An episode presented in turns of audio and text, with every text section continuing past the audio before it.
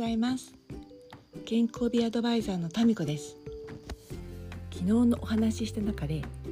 感覚統合っていう単語覚えていらっしゃいますか？そのずっとずっと前にお話しした運動神経と感覚神経っていうそのお話ししたの覚えていますかね？例えばうん熱いものに触った時に皮膚が熱いと思ったらその熱いと思ったこと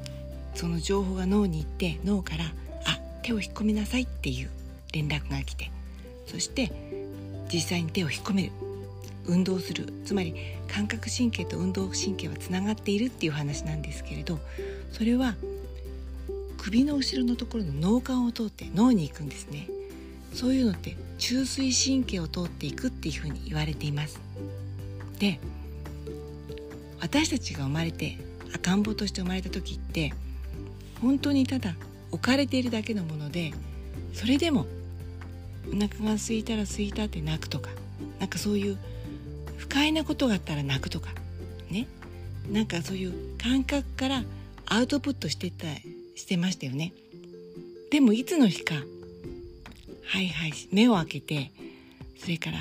首が座ってはいはいしてそして立って歩く。そういう成長を遂げるんですね。でもその前にそう今お話しした目を開くとか誰かの声を聞くとか何かの匂いを嗅ぐとか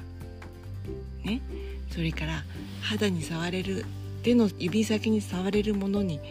こう触覚を確認するように何かを触りに行くとかいろんな感覚試します。ほらお口に物を入れて食べちゃうとかもあるじゃないですか。それからベッドの上でくるくる回るものをずっと目で追いかけるとか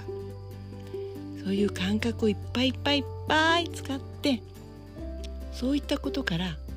だんだんはいはいそれから立って歩けるようになるっていう。で立って歩けるのって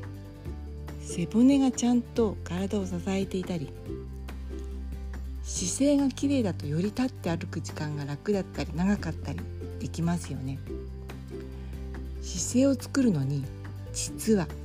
五感を整えるってとても大切なんですよ。皆さん成長段階じゃなくて老化した時によく「ああ物覚えが悪くなった」とか「疲れやすくなった」とかそういうことをおっしゃるけど実は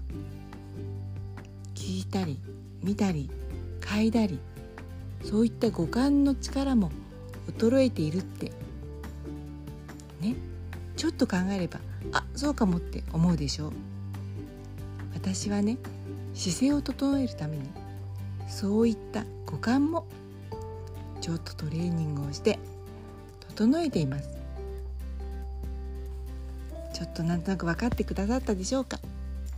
続きはまた明日。それでは今日一日元気でいってらっしゃい。